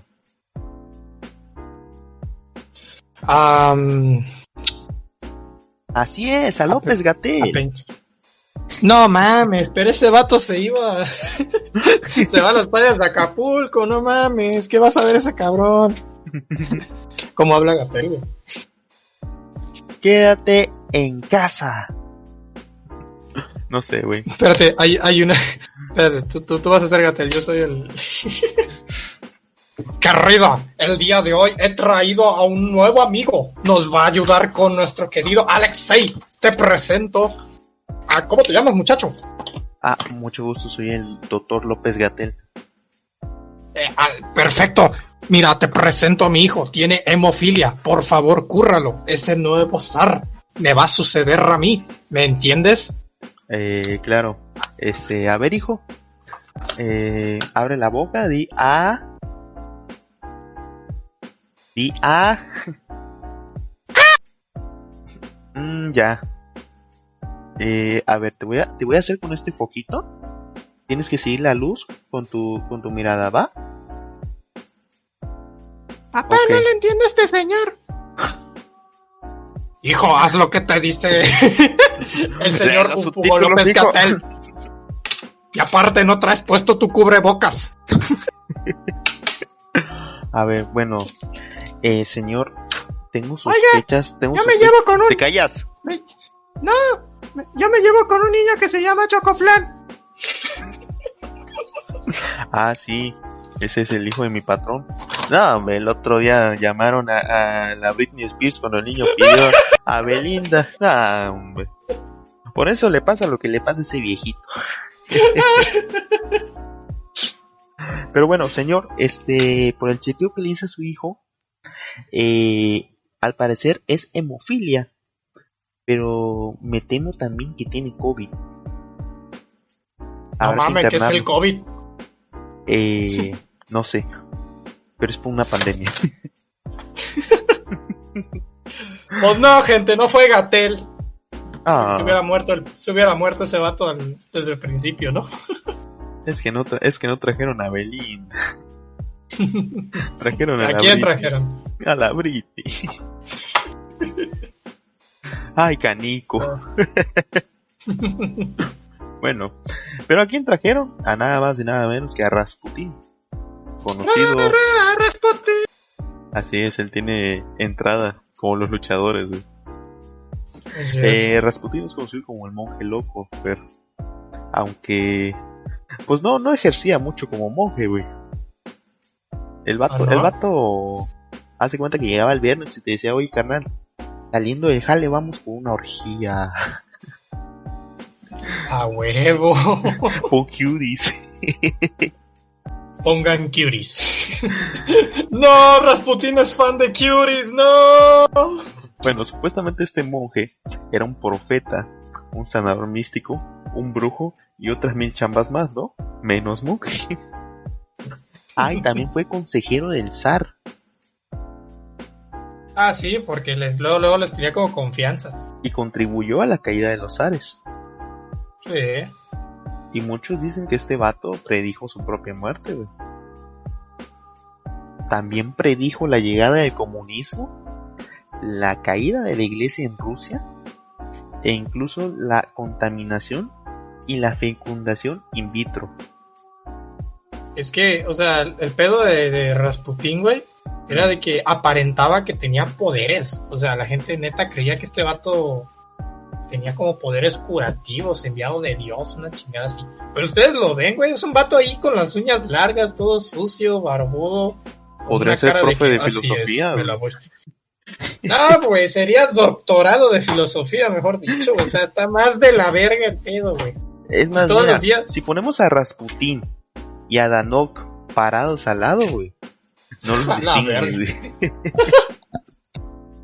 Güey, qué culero. Un saludo al Danok. Era un genio, solo debías frotar su entrepierna para que te contentes. Pero bueno, eh, para empezar, Rasputín no se llamaba Rasputín, se llamaba Grigory Yefimovich. Nació en el año 1869 y falleció el 30 de diciembre de 1916, a los 47 años de edad. Muchos piensan que Rasputín era un apodo que, que significaba disoluto. Mm, Así es. el disolutos. El apodo, el apodo de monje loco, pues se lo dieron las personas, ¿no? Para hacerle mala fama. Pero el vato salió de que, "Bah, de tu envidia no ese miedo. Y lo empezó a usar él, ¿no? Y pues, cuando alguien empieza a usar un apodo que tú le pones, pues ya, ya no tiene chiste, güey. ¿O no, Dano? Claro. Y entonces, ¿por qué el apodo de Rasputin? Por, por lo que estoy diciendo, Dano, presta atención. El apodo de Longe Moco se lo sacó Eugenio. sí, Sí, pero él fue más inteligente porque él sí lo patentó. Sí, sí, O sí. verga, hijo. Rasputín eh, degustaba mucho lo que era XH Derbez y de vez en cuando. bueno, Rasputín vivió en un pueblito llamado Pokrovets en Siberia, que eh, es un pueblito como un ranchito que actualmente pues sigue estando chiquito, ¿no? Eh, desde pequeño Rasputín se era, era catalogado como un niño raro, tenía muchos tics y era muy nervioso siempre tenía que estar haciendo algo con las manos. El vato pues ya era conocido, ¿no? Ya de morrillo, porque supuestamente daba profecías y tenía visiones, ¿no? Sí, o sea, el vato se malviajaba muy cabrón él solito, ¿no? O sea, tenía como que estas... Le entraba duro en la mota, güey. Pero bueno, haz de cuenta que este vato se casó con una muchacha llamada Pra- Praskovia Fiodoroma Dubrovina. Ahorita no sé qué invoqué, pero así se llamaba. Con la que tuvo cinco hijos. Pero dos de ellos murieron a temprana edad. Apenas cinco años después de que este vato se casó, pues pues, abandonó todo, güey. Ingresó a un monasterio. Dejó a su familia, dejó todo, se metió a, a jalar de monje, ¿no? Muchos dicen que él estaba involucrado en la muerte de un niño, pero no, no hay evidencia aún. Porque sí, güey, ya sabes que luego la evidencia aparece como un tal presidente en un rancho con un baballo. ¡Canica! Poco después Rasputín ingresó a una secta cristiana prohibida por la iglesia ortodoxa llamada los flagelantes, los flagelantes, donde creían que la fe se alcanzaba con el dolor. Escucha, escucha lo que estoy a punto de decir, güey. Organizaban orgías y Rasputín era uno de sus más fieles participantes, güey. O sea, el vato lo hacía por devoción, güey. Ah, caray, ¿y el dolor ahí dónde está? Pues eran orgías. Horchatones se armaba, ¿no? Pinches horchatones que se O armaban. si no te cuidabas el, el hoyito, No, o sea, te iba a doler. Yo creo que, yo creo que era más de cuestión de que para alcanzar a lo divino, pues tienes que excederte, ¿no? De, de placer. Y para alcanzar como que esa divinidad. ¡Y viva Cristo Rey! Bueno, debido a estos actos es que nació la leyenda sexual que afirmaba que Rasputín se había acostado con la mayor parte de la nobleza rusa. También decía que Rasputín tenía un pilín enorme, güey. Un pitononón. Bueno, los que lo conocieron pueden decir. De hecho, un pequeño spoiler, le cortaron su miembro y ahora está exhibido en un en un museo. güey. Mm, Dicen que ese es el, Ajá, dicen que ese es el de- pilín. Dicen que ese es, pero pues. Ya ven cómo es la gente. Dicen Igual- que es. igual- Está en el Museo del igual- Erotismo de San, San Petersburgo y su longitud es de unos fascinantes 25 centímetros. ¿Parados o flácidos? Pues no creo que esté despierto el pilín ahí todo cortado, güey. Verga. Literal.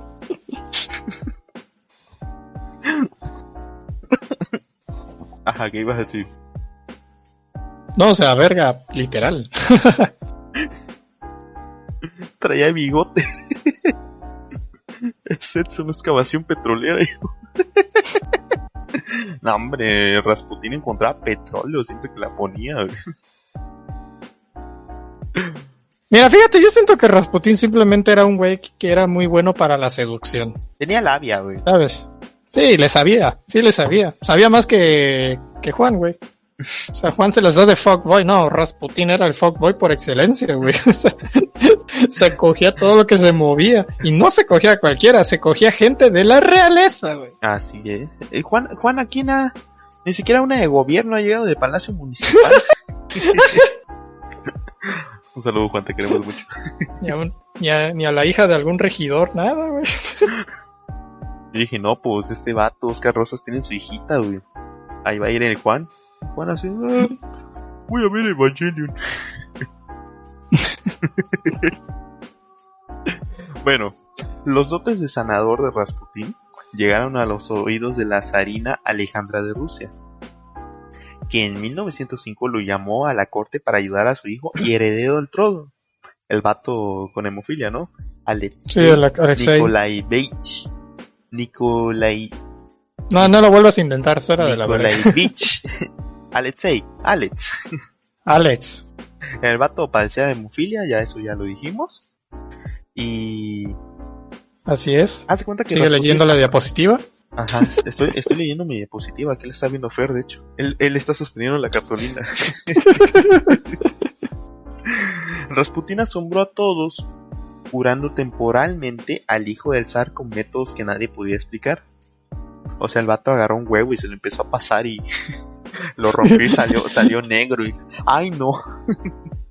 Le hicieron mal del ojo al niño. Ay, no, señora. Aquí está el mal. Aquí está el diablo. Lo estoy viendo aquí en el huevo. Bueno, ya súbete al pantalón, hijo.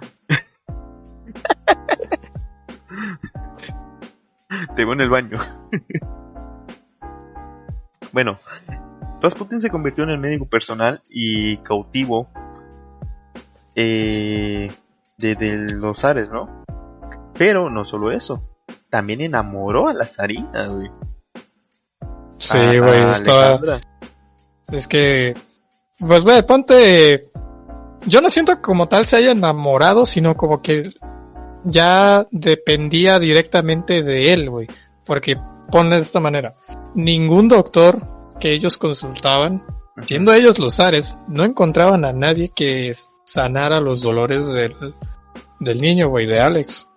Entonces, de repente aparece este monje loco y tantito se le acerca a tu hijo y ya se sanó, o bueno, se sanó, ya se le calmaron los dolores, pues, pues no mames, como uno como, como madre, pues dice, no mames, o sea, voy a tener este cabrón aquí toda la vida para que mi hijo esté tranquilo y se cure. Eres mío. No, güey, y el vato alcanzó tanta popularidad que ya nadie podía hab- hablar con los Ares sin antes consultarlo con Rasputín, güey. Ajá, O sea, secretaria, sí. güey. Incluso su propia familia, güey. O sea, familias de, de los Ares no podían hablar con ellos directamente. Tenían que pasar primero el filtro de Rasputín. Y hasta designaba cargos el cabrón. Es que, es que, Decía, no. también Sí, piénsalo, güey. güey. A lo mejor Rasputin Sí, es un que- día vio a, a- ¿cómo se llama? Esa señora, Alejandra, güey. Llegó, le dio un lleguecito. Alejandra dijo, ay, Puede ser. Puede ser. pero bueno, eso es verdad.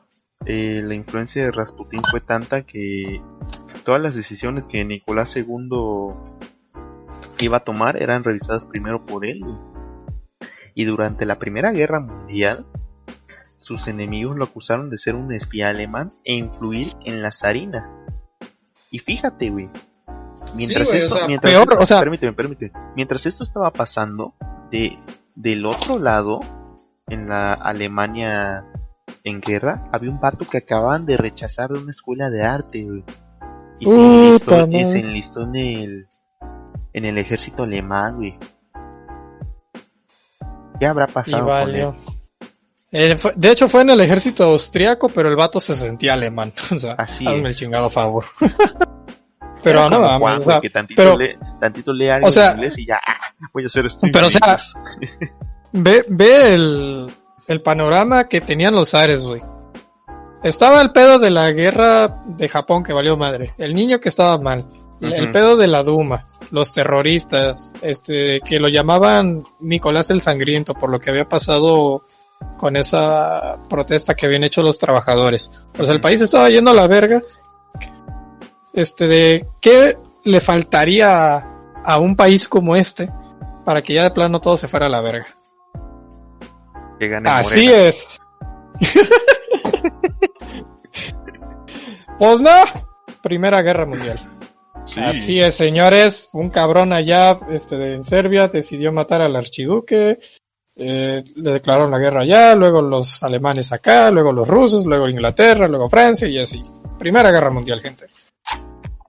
Yo sé que nosotros tenemos esta idea de que no mames, Rusia, qué pinche país chingón, pero en aquel entonces, con Nicolás II, haz de cuenta que los rusos en el frente este de con los alemanes tenían que compartirse las bayonetas, güey. ¿Eh?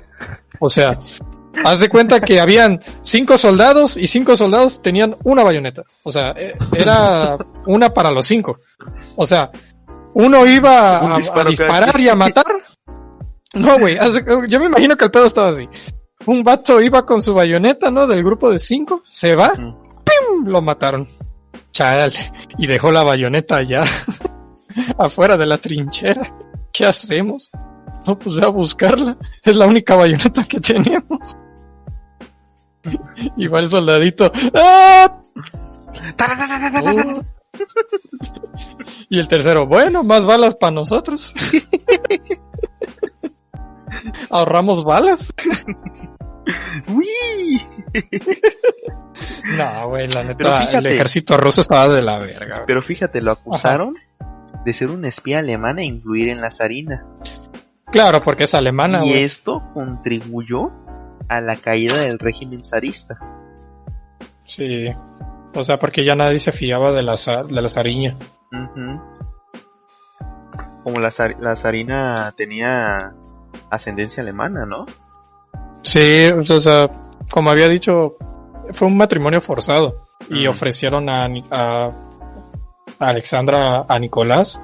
Y la verdad es que no se querían en un principio, güey, pero pues ya vimos después que, ah, qué bonita familia. Ah, Pero sí, güey, la morra era de... ¿Cuál? Cinco.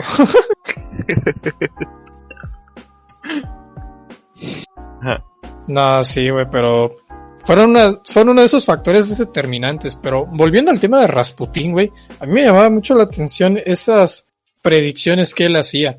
Podemos concluir que a lo, a lo mejor él era como que muy pragmático y entendía que, pues, tarde o temprano, pues, los rusos iban a destronar a los ares, güey. Pero lo de su muerte, o sea, que él sabía que se iba a morir pronto, era como que... No sé, güey, o sea, ¿cómo puedes tener tanta precisión en algo así? Pero, pero fíjate, para matarlo también fue un show, güey. Ah, sí, güey. Fíjate, mucho- muchos duques, condes y gente importante no, no les Mm. gustaba que un vato de un pueblo ahora sí tuviera ese, esa influencia, güey, sobre lo que eran los Tanto poder. Ajá, güey. Porque Eran los títeres del... Ajá, porque prácticamente no podían hacer nada si Rasputín decía, no, no tengo ganas. No. No, no, no, güey. ¿Sabes? Ahorita que me acordé. ¿De Se qué? supone que eh, Rasputín estaba de viaje por no sé el dónde, pero estaba lejos de Rusia. Ajá. Y en eso que el vato recibe una carta de la zariña suplicándole que regresara porque pues Alex es- este se sentía mal y no, no podían controlarlo. El morro estaba muy mal, güey, se sentía muy mal. Y el vato dice que mandó un telegrama Ajá. En donde decía, tranquilos, todo va a estar, todo va a estar bien. Y que lo lee el morro y se, y se cura, güey. O sea, se le calmaron los dolores. Y yo así, ah, mira, me- se mamó este hijo de su puta madre. Por medio de un telegrama hizo que mi hijo se sanara. No mames. Pues mejor mándenlo al rancho y que mande cartas así esporádicamente. Ya no te tienes sana, sana, colita de rana. Neta, güey. Lo que te estoy diciendo es neta, güey. Sí pasó. Le mandó un telegrama a los Ares y el morro se, se, se sentía ya bien. El telegrama le llega al morro. y, ¿Qué dice? Échale ganas.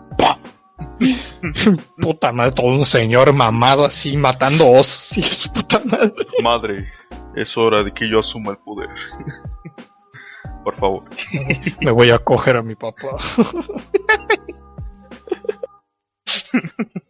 No, es neta, güey. Sí pasó eso. Cuando lo leí dije, no mames. O sea, Esto como si haya decir, pasado. Esto lo tengo que mencionar. Pero bueno, Pero bueno, así de poderoso era Rasputin. así es. El príncipe Félix Yusupov, con ayuda de varios miembros de la nobleza rusa, organizó su asesinato. Eh, esta- este asesinato, muchos investigadores indican que fue en el servicio secreto británico. O sea, ellos fueron los que se encargaron de, de matarlo, ¿no?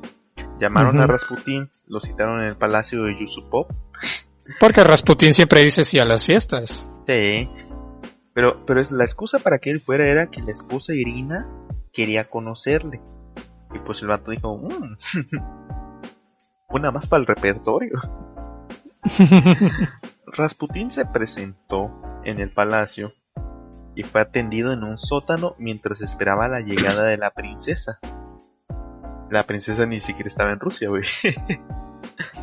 XD. Le, Troleado. invita- le invitaron unos, unos bollos de pan y vino que estaban envenenados con cianuro. No, me- es- lo iban a envenenar al vato. Pese a que los bollos tenían una cantidad enorme de cianuro, Rasputín no se inmutó. Agarró y se lo echó, güey. El vato este, Yusupov, creo que lo estoy diciendo mal, pero Yusupov le sirvió dos vasos de vino que también tenían cianuro. y, y lejos de sentirse mal, Rasputín vio una guitarra y dijo, ah, toma carnal, me voy a echar la de lamento boliviano. Y ahí estaba Rasputin, güey, cantando Me Lamento Boliviano. Y quita. ya. Me invitan a gritar. Soy como una roca para... Roca. Y los vatos estos de, de... ¿Cómo se llama? Pues sí la que... el- pero la canta bonito, ¿no? O sea, ah, mira. Igual, igual y tomar cianuro es No, bueno no, no, para la cantada. los vatos, los vatos estaban así, ¿qué está cantando? ¿Qué está cantando este güey? Pero en ruso, ¿no? Los Soy como servicio- lamento, lamento boliviano. No, pues el vato pedía, hasta pedía más, ¿no? Decía, Sí. tráiganme más. Oye, está Y muy bueno andaba, este ¿no? vino, ¿qué le echaron? Cianuro. Ah, Mm. oye, ¿no me puedes dar una cajita? Tráeme toda la botella. Me lo voy a a los ares de ahorita. Rusia les va a encantar este vino, ¿está? Mm. ¿Y cómo dice? Y ahí abrazado de los, de, los del servicio secreto. Y ya estoy aquí. Borracho y loco. El Dano que nos dice, nos dijo Yomi, Yomi está menos picante que el vodka ruso a huevo. Y dijo, a huevo, esta madre así pega, no como el pinche vodka ese culero que me dan en el palacio. En mi corazón, idiota. No, bueno. pues es que le, le estaban poniendo muchos cianuro y no se moría, no se moría el vato. No, nada, mu- ni si muta. ¿Sabes a, qué el se parece, a- ¿Sabes a qué se parece esa escena? Aquí. A cuando en las locuras del emperador le dan la pócima a Cusco y el vato se dice, "Ah, muy rico. En fin. y se empieza a transformar en llama. Solo que Rasputín no se transformó en llama, obviamente. Se transforma en un oso. En un enanito verde. Pues bueno, hace cuenta que el vato este, el príncipe Yusupov, se salió de la sala así todo nervioso, pensando que Rasputín era inmortal, güey. El vato ya andaba espantadísimo, güey. Ya, güey. No, el vato salió así de que no, a lo mejor Rasputín sabía que tenía cianuro y hizo algo con la bebida que hizo que el cianuro ya, ya se diluyera o algo No, así. güey. Es que se supone que ellos vieron cómo se la empinó toda, o sea, se, se la tomó toda, güey. Ajá, ajá, y el vato estaba pensando, no, a, a lo mejor el cianuro estaba caducado, no lo agité antes de echárselo. o o el, el gluten de, de los pollos. Se creo que lo combiné, creo que lo, le combiné con tequila, lo confundí a la verga. Otras versiones dicen que Rasputín llevaba un antídoto. O se había Mm. vuelto inmune tomando pequeñas cantidades de cianuro durante años. Pero eso ya, es, Mm. ya es cosas así de que, ay, me lo dijo mi tío del gabacho. A huevo. Me lo dijo mi primo de Apodaca, a huevo. Había otro conspirador llamado Purinkevich y Mm. convenció al príncipe Yusupov para que le dispararan a Rasputín por la espalda. Y así lo hicieron. Le dispararon varias veces, supuestamente un disparo dio directamente en el corazón, pero cuando se acercaron a comprobar si se había muerto Rasputín, Rasputín se aventó sobre ellos y los maldijo. El vato Purikevich lo acribilló otra vez a balazos, pero Rasputín no, no, no caía, güey. Ni se inmuta, el vato andaba con el lamento boliviano a todo lo que da, güey. Y yo estoy aquí, Ahí se iba por todo el castillo. borracho y loco. Los balazos otra vez. ¡En mi corazón, idiota! Y así de, no se muere, ¿por qué no se muere? Gente, ¿han visto la película de Viernes 13? Ya ven que no pueden matar a Jason, así, güey. Así de culero, el vato no se moría y no se moría. Le están luego sacaban dispare. Le sacaban cuchillos, se los enterraban en la espalda y el vato ahí con la guitarra, bien entusiasmado, güey. Dijo, no, es que este es mi concierto, es mi momento. Oye, los vatos del servicio británico así de neta, este güey no se sabe otra canción mínimo. y se El vato no se... se acercaba es que el no, príncipe, güey. Se acercaba este vato. Eh, ¿Cómo se llama? Ah, se fue el nombre. Alex, No, Yusupov. Yusuf, Yusupop, ah, se acercaba a Yusupov así, oye carnal, pues mínimo tócame la de la de la de sabor a mí de Luis Miguel. Y, Rasputín así que mira carnal, la verdad esa no me la sé, pero me quedé- Soy como una roca. No, o sea, la escena era muy rara porque Rasputín estaba así como de que, ah, me, me vale verga lo que me están haciendo. Sí, me están envenenando, me están disparando, pero pues mira, No, pero Rasputín Soy salió- joya. fino. Sí, no. salió huyendo. No, pues, y lo pateaban, lo empujaban. Ah, le tiraban balazos y el vato sigue huyendo, güey. Hasta que un disparo le alcanzó el hombro. Ahí fue donde ya se detuvo. Después lo remataron con un tiro en la cabeza, lo ataron con cadenas. El vato sigue Sí, vivo. El vato sigue Sí. vivo, güey. Y lo tiraron al río Neva, donde apareció días después congelado. ¿Te das cuenta que estamos viendo la historia del Capitán América? Sí, güey. Así es, señores. Rasputín es el Capitán América. No, güey, es que sí. No. Le disparaban, le metieron veneno, cianuro, le pegaban, lo cacheteaban y el vato. Cuchillado. Y yo estoy aquí. ¿Cómo dice? ¡Borracho y loco! Los de, los de No. la inteligencia británica ya le seguían el, el juego, ya, güey, ya. Y, y ¿sabes qué es lo más cagado? Que fue la causa de muerte, lo que pusieron en su papel cuando, en su defunción. Ah. Ahogamiento. Chingas tu madre, no mames. Es que le entró mucha No, agua. Muchas gracias, Nicho Nicho Gamer. 200. Gracias por ese follow. Recuerden, gente, los que nos están escuchando en Spotify, estamos transmitiendo en directo todos los sábados a las 10 de la noche en twitch.tv slash crash with love. Y también los Así que nos ven en YouTube. Ah, también ellos. No, no sí. reporten el video, por favor.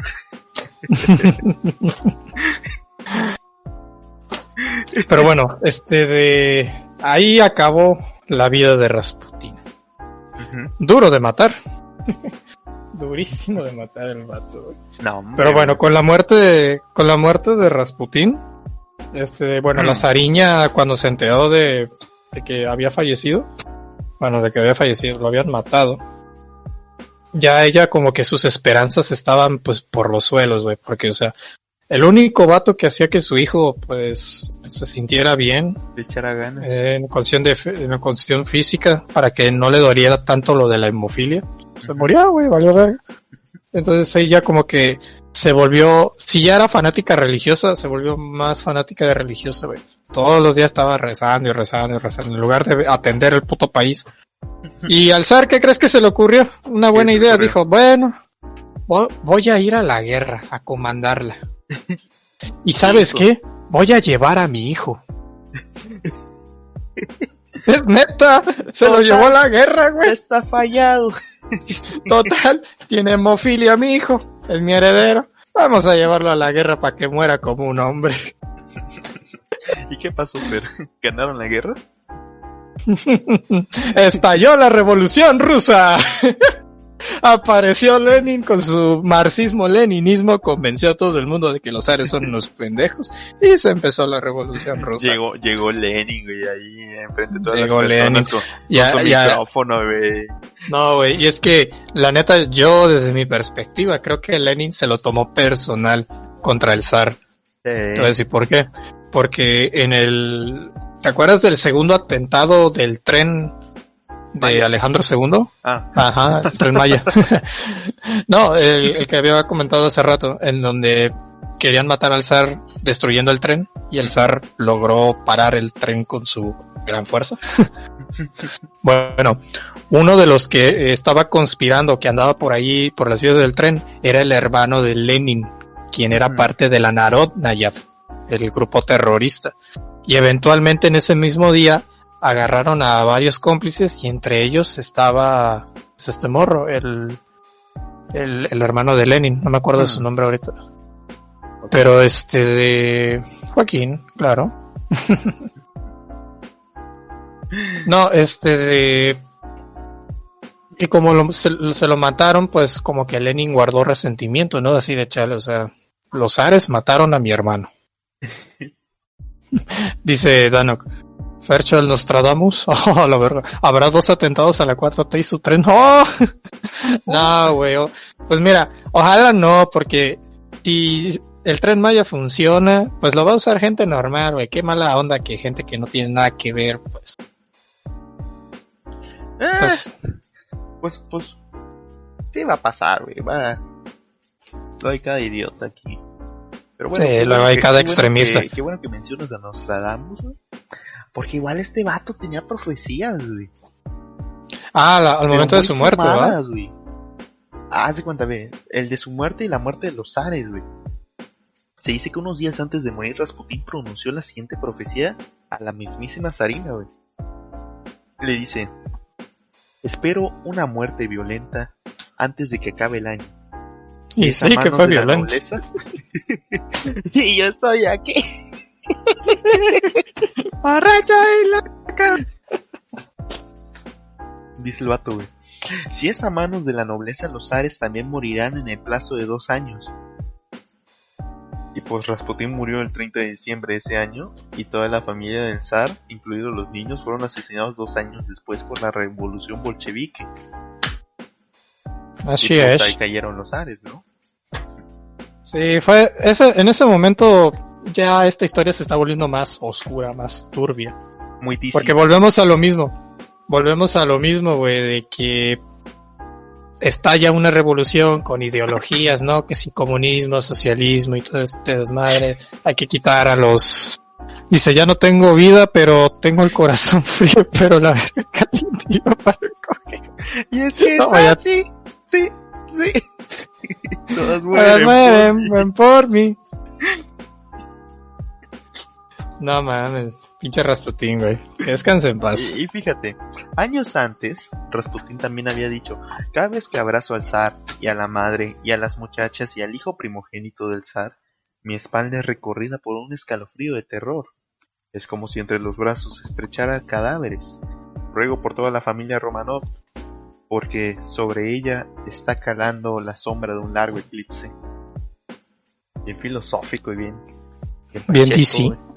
Bien DC, Warner, bien bien Snyder, Batman contra Superman a huevo. no, güey, pero al fin y al cabo, pues, profecía o no, o pragmático el güey, porque sabía que en cualquier momento, o sea, el vato no tenía escrúpulos, el vato, el vato se iba a los, a los, este, de bares más culeros de San Petersburgo y ahí se enteraba de todo. Era como el taxista, los taxistas se enteran de todo. Así mero. Entonces, ya a la muerte de Rasputín, pues les decía que esta, este, Alexandra, la madre de Alex, se, se- se entra en una especie de depresión, se pone triste porque se muere Rasputín. El rey, el rey, el zar, manda a su hijo a la guerra con él, se van a la guerra, y es ahí donde estalla la revolución rusa. No vamos a tocar tanto la revolución rusa, es un tema súper aparte. Vamos a lo que nos truje. Una vez que la revolución ya tiene éxito, este de en San Petersburgo, este de obligan al zar a regresar a Rusia para atender que todo el desmadre que estaba sucediendo. Y dicen que detuvieron el tren a mitad de camino y este y ahí había un pelotón del ejército bolchevique que se subieron y le obligaron al zar a renunciar, a, a abdicar en e- ahí en el tren. Y ahí este abdicó de una forma solemne con un escrito, dice yo Nicolás II abdico al trono de zar de Rusia. Y valió madre. Listo, ya no había ya no había rey, ya no había zar. Con ese empieza el comienzo del fin de los zares. Llega el zar a Rusia, nadie lo recibe, porque ya no hay nadie que lo pueda recibir, todos fueron asesinados o escaparon. Y dicen que el vato, el zar Nicolás II, tuvo que tocar la puerta de su palacio para que le abrieran, güey. O sea, el vato no, no tenía comitiva, no tenía nadie, estaba él solito ahí, así de, hey, este, buenas, vendo. Herbalife. Somos los de Coppel. Ah, no es cierto, vieja, ya ábreme. y que le abre un bolchevique armado. Buenas noches. Y bueno. no, güey, ya habían tomado la, el Palacio de Invierno. Prácticamente todo estaba saqueado. Este, agarraron a la familia, a todos, a las hijas, a las cuatro hijas. a- eh, está con el, con Falcon del del medio.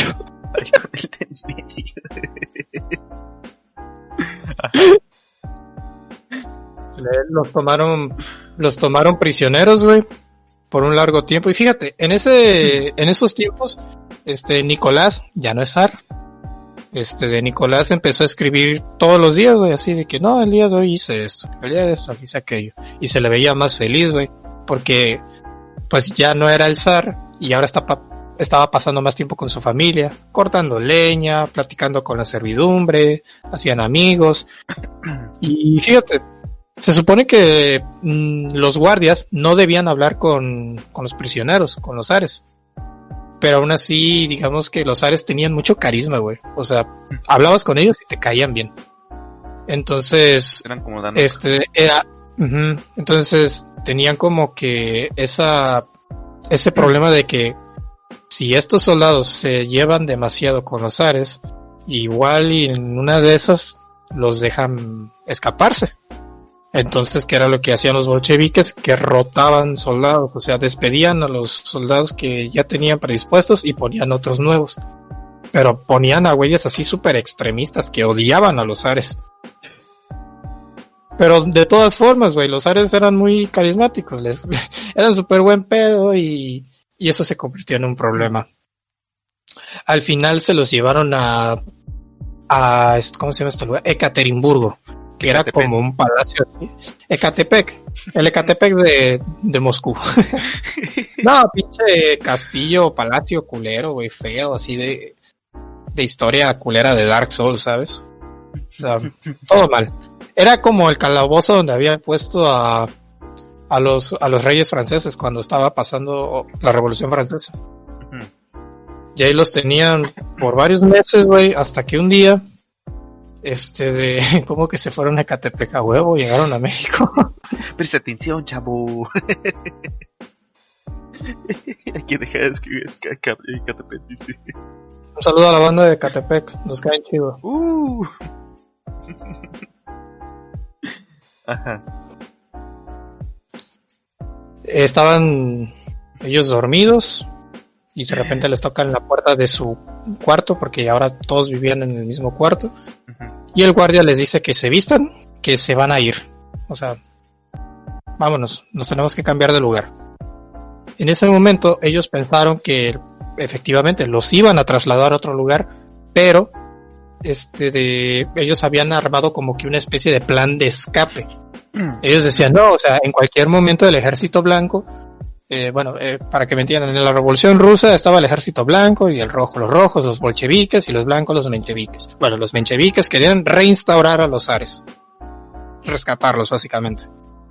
Ellos sabían que los mencheviques estaban cerca y, y para llegar a ellos no iba a ser fácil, así que antes de que lo- los desalojaran de palacio, ellos lo que hicieron fue que agarraron todas las joyas, todas las cosas así valiosas, eh, gemas, diamantes, cosas así, y, y se las escondían en sus ropas. En este caso, eh, a las chicas, a las, las hijas del zar, las cuatro, se guardaron, este, se metieron así en sus blusas todas las joyas y, y perlas y todas esas chingaderas. El plan era, nos escapamos y con las joyas, este, de, le pagamos a gente para que nos lleve a este lugar, para que nos presente con esta persona, que, que nos alojen en su casa o algo así. El punto era escapar. Era la, la única manera en que podían pues negociar con alguien. Entonces las morras se visten, se ponen las, las, las joyas, se viste el papá, visten al niño y tú, órale, vámonos. Y en eso que los empiezan a, los llevan por unas escaleras hasta abajo, en un sótano, donde nada más habían dos sillas. Meten a la familia ahí, el zar se sienta con su hijo en sus piernas, la mamá al lado del zar, las niñas atrás, y, y también lle- llevaban a un doctor, al doctor del zar, que, que era el que veía al niño, y una esclava de la de la zariña, bueno que ya no es zariña, ahora es solo Alexandra. La- Y ahí estuvieron un rato esperando, los dejaron encerrados, le dijeron, no, ahorita venimos. Ahorita venimos. Y pasaron como unos minutos de silencio. Era un silencio, pues, abrumador, güey. Porque realmente ellos creían que los iban a sacar de ahí. Pero pues Es que siempre. abren la puerta otra vez. Entran como 20 cabrones. Bueno, 20, estoy exagerando. Un chingo de güeyes. Con carabinas, pistolas. Y el vato que les dijo que los iba a sacar de ahí se pone enfrente de ellos y les dice, Nicolás II, usted y su familia han sido condenados a muerte. Con efecto inmediato. Y pues así, sin deberla ni temerla, primero le dispararon al zar. Después le dispararon a la zariña.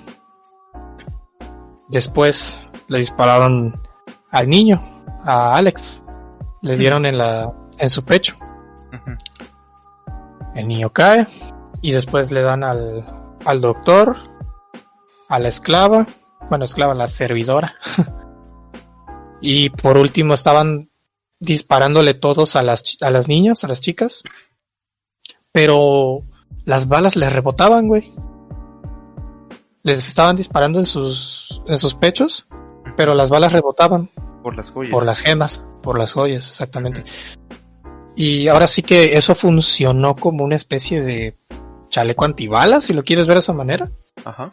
Y, y como ellos vieron que las balas no les hacían nada, les empezaron a, se acercaron a ellas y les empezaron a disparar que si en la cabeza, que si a golpearlas, y- o le de- directamente les clavaban las bayonetas en, en sus cuerpos, así, a todas, todas y cada una de ellas. Entonces, ya este, de- con todos en el suelo, este de un güey se acerca al a Alex, Ajá. quien todavía estaba consciente, güey. Lo ve y le da dos tiros de gracia en la cabeza. Pa, pa. Y listo. Lo mató. Dos tiros de gracia. Por si acaso. Para que se muera bien. Los cuerpos se los llevaron a este de primero querían enterrarlo en una fosa común. Luego se dieron cuenta de que no cabían o de que era muy obvio el lugar y luego intentaron derretirlos con este de ¿cómo se dice? con ácido, no funcionó. Y finalmente lo dejaron tirado por ahí por algún río, como Rasputin.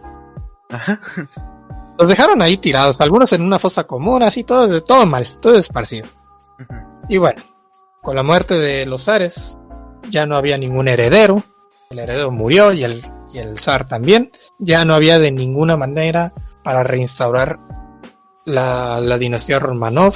Y con ello empieza la nueva historia de una Rusia comunista, la Unión Soviética.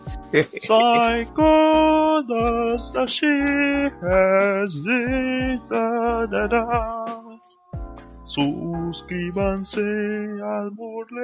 Así es, Jaime. Jaime no sabe hablar ruso. Yo tampoco, pero bueno. No, pero fíjate, güey, o sea, para que todo saliera bien, pues sí te tenía que morir el morro, güey. Porque el hecho de dejarlo vivo daba la posibilidad de que los mencheviques o la gente que quería reinstaurar la dinastía Romanov este, tuviera esa oportunidad. Porque es como de que, güey, el heredero está vivo. Podemos reinstaurarla sin pedos. Entonces ahora sí que para asegurar la victoria, pues había que tomar medidas. Pues nada, pues mataron a todo el mundo. Oye, es que, güey, era un morrito, güey. Era como el, el delfín. Eran morritos, güey. O sea, no mames. Oye, pero ¿por qué, por qué eh, está la historia de que... De que, la esta- hermana es- sobrevivió. Ajá, de que Anastasia sobrevivió.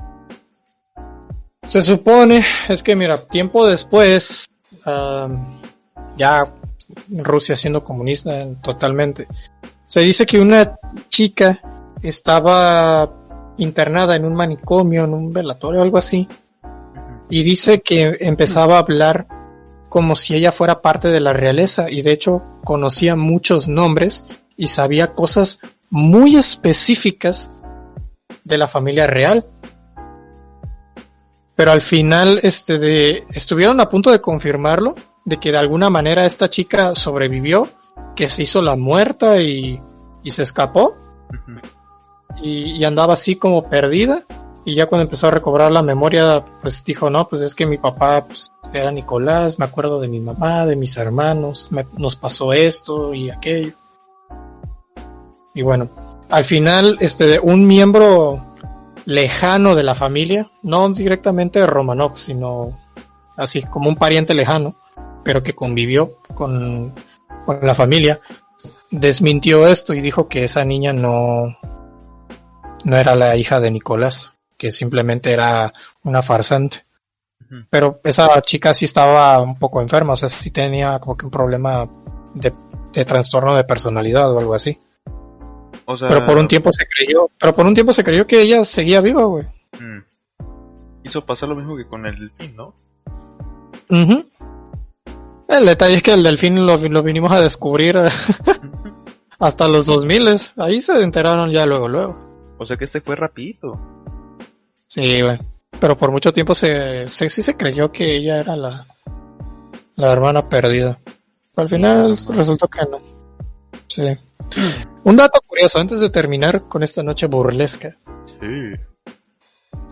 Este de como les decía, todavía los la dinastía Romanov guardaba parentesco con otras personas que si bien nunca iban a ser destinadas a gobernar, aún tenían un, un tronco común, ¿no? Un pariente en común. En esta, en esta cuestión era el abuelo. O sea, Nicolás, no, Hmm. perdón, eh, Alejandro II. Actualmente, gente, hay un descendiente de Alejandro II, me parece, Alejandro II o el abuelo de Alejandro II, ya no me acuerdo la neta, pero que él se proclama co- como el actual zar de, de Rusia. Él se creía el verdadero rey de Rusia, Pero pues, pues ya Rusia tiene a su rey y se llama Putin. y hay una página, güey, que ese güey está reuniendo fondos para comprar una isla o algo así para ahí poner su reinado, para continuar con la dinastía Romanov. No sé, está pendejo. Pero ahorita que entró la pandemia, pues dice que va a dejar esos planes de un lado y ya cuando, cuando todo vuelva a la normalidad va, va este, a continuar con el plan. Pero sí, güey, su plan es como comprar una isla y reinstaurar la dinastía Romanov, pero con él al mando. Mira nomás. Y se va a llevar a gente a vivir allá, una nueva nación. todo meco, pero a ver si no lo logra. Pues bueno. Ya, ya eso es historia de otro día. Entonces, ¿algo más? Y bueno, gente, no, creo que eso es todo para esta noche. Muchas gracias a todos. Sigan las redes sociales de nuestros nuestros suplentes de hace rato. Andy Crown 87. Luis. Lo hice ya el. Pillo, el pillo. Ah, Pues- tú das las despedidas bien X. Pues, ¿qué quieres que diga, güey? Ya. Ya. Adiós, adiós, amigo. Adiós. Vamos a cantar. Ahorita cantamos Lamento Boliviano en honor a Rasputin, no te preocupes. Así es.